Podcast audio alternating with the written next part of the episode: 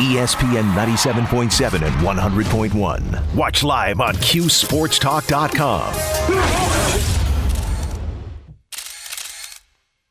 We're on the home stretch of Orange Nation. Jordan Capozzi here for Paulie Sibilia, Stephen Fonte, and Mario Sacco, your hosts on J. Geils Band Day, our artist of the day. This one, Freeze Frame, topped at number four in the United States, reached top 10 in five different countries.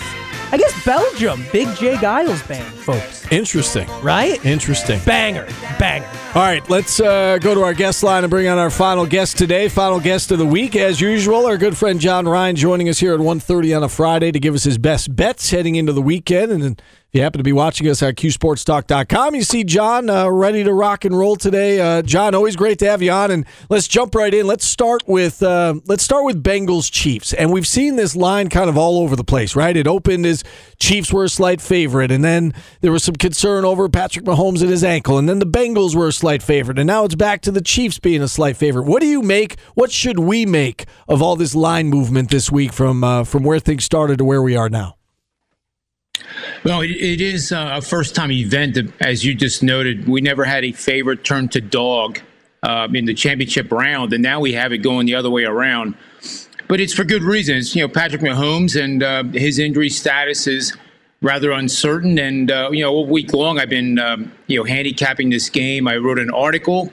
Uh, that if people want to see it, I can uh, just send me a direct message. I'll get it to you. It's about how I handicap quarterbacks, and I can, um, you know, go over that quickly, but I, I assume any quarterback that is an all pro quarterback, not a backup, um, is 100%. And when he goes on the field, that the defensive coordinator is going to have a game plan that is assuming that he's going to be 100%. And I think with the Bengals, they have to assume Mahomes is going to be 100% because anything short of that uh, is not going to be a good result, in my humble opinion. I do think you'll see them uh, guard against the underneath passes a little bit more than they would. Um, but I think right out of the gate, you'll be able to tell what kind of um, you know, how the ankle is feeling. If he he's most effective when he can roll out to the sides and create plays. And if we see early on in the first series of downs that he's not able to do that, then it might be an in-game bet on the Bengals. How about on the other side, John? Uh, th- that line has pretty much stayed two and a half uh, on the Eagles side. Um, is there a team you like there on that side? Well, I did hear a rumor that Jordan Capozzi was talking about this, and I did hear it backstage, by the way. But minus two and a half has been rock solid, and um, it, it, 68% of the bets that I track are on the Eagles. I'm not concerned about that until it approaches 75%. And the books have adjusted it with the VIG. So there's starting to appear some minus 130s. And I think, you know, um, I believe the circa will go to minus 130 if need be, as opposed to changing it to three. And the reason why I think the number is staying rock solid is that teasers in the playoffs have been just, I mean, you could be the the biggest. Um, you could be not even know what football is and do a teaser in the playoffs, and you would have won. And they're resisting the temp. They're resisting the fact of the matter is if they go to three, then the teaser goes to ten, and that's such a key number in these teasers, and that's one of the reasons. I also agree with uh, Jordan too that the books are very comfortable doing this for that reason, and they're willing to take more money on the Eagles than the the 49ers. I'm not really sure whether they're actually taking a position on the 49ers and doing so intentionally. Um, but it, it's not, the betting flows aren't a big concern to me right now. If you like the Eagles, I, I wouldn't put too much um, diminishing return on uh, making that bet. All right, John. So we know that you always, uh, you know, come at us with uh, analytics and models and, and what the numbers are saying. You know, aside from you know the teams going head to head, you look at it from a very uh, numerical standpoint and statistical standpoint. So, what are your models telling you uh, about these two particular games? What should we be looking at? Well, there's a, there's a lot of trends here, um, and I will I will give out one of my. Um, my plays. And unfortunately, with my good friend Jordan there, I'm going against him. I like the Eagles quite a bit in this matchup and uh, there's a uh, just a ton of angles that support them. Um, before we get to that game, Kim, I'm going to mention a couple for the Bengals and the Chiefs. Some of these actually overlap onto the Eagles. Uh, so teams that scored in every quarter of their divisional round win are 19 and 21 straight up, 17 and 23 against the spread for 43%. That fade that means to fade the Bengals and go with the Chiefs. Road dogs have six or fewer points and averaged more yards per point allowed than the, the opponent. They're just four and 12 straight up against the spread and 10 and six over under. That tells you to fade the Bengals and the Niners.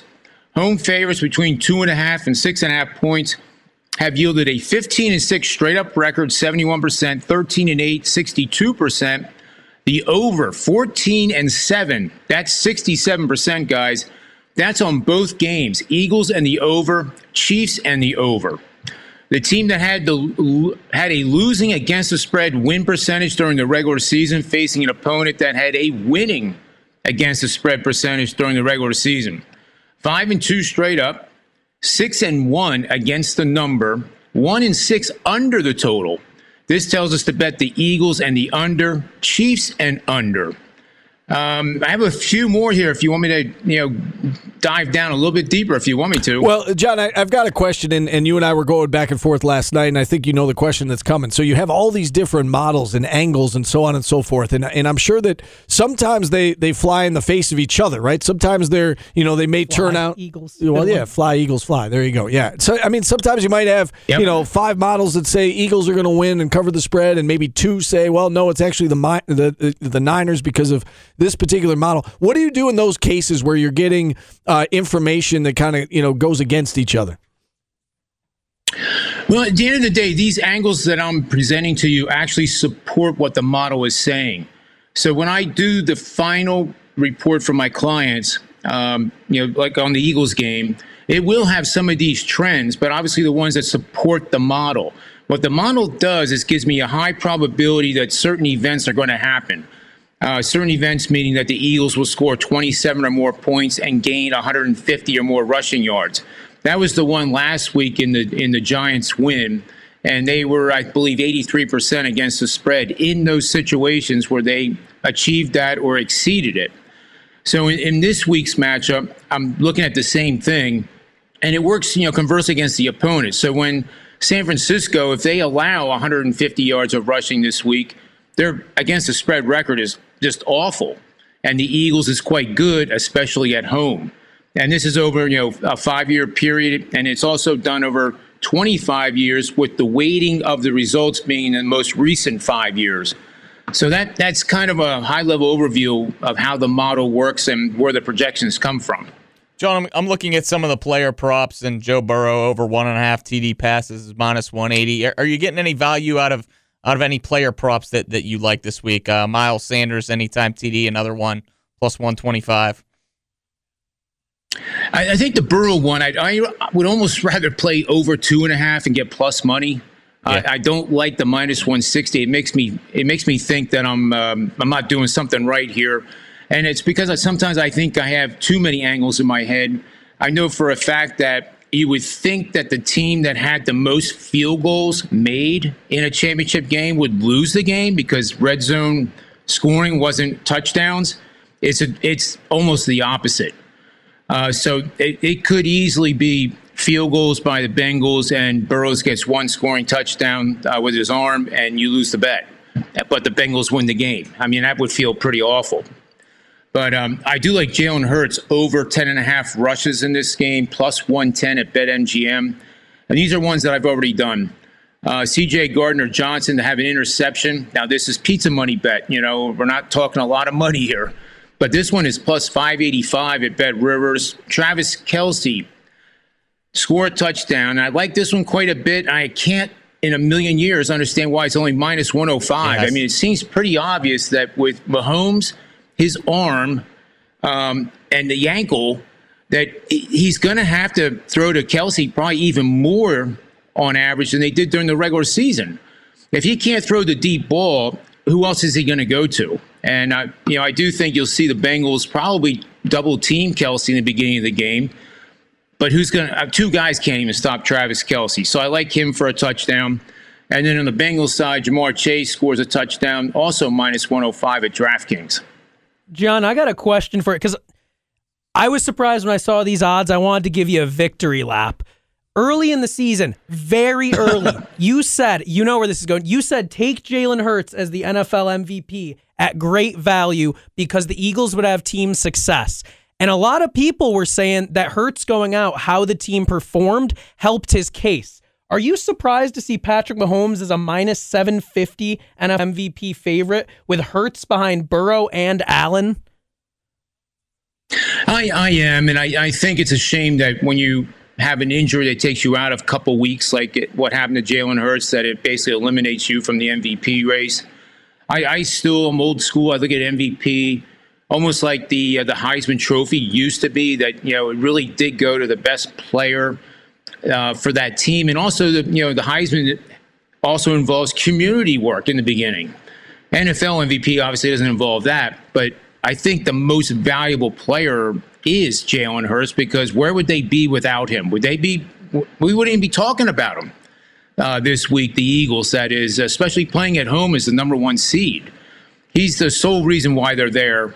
And uh, he's had a great supporting cast. I'm not going to doubt that. That offensive line is by far the best of the Final Four. And I think you'll see that on Sunday as well. Um, but yeah, I, w- I was I was disappointed with that. I thought you know I looked pretty smart there the first half of the year when they were eight and zero, um, and that was looking good. But you know that's how the markets work, and uh, you know at the same time, why is why is Mahomes that much of a favorite for the regular season? Yet Jalen Hurts just went to the favorite for the Super Bowl MVP.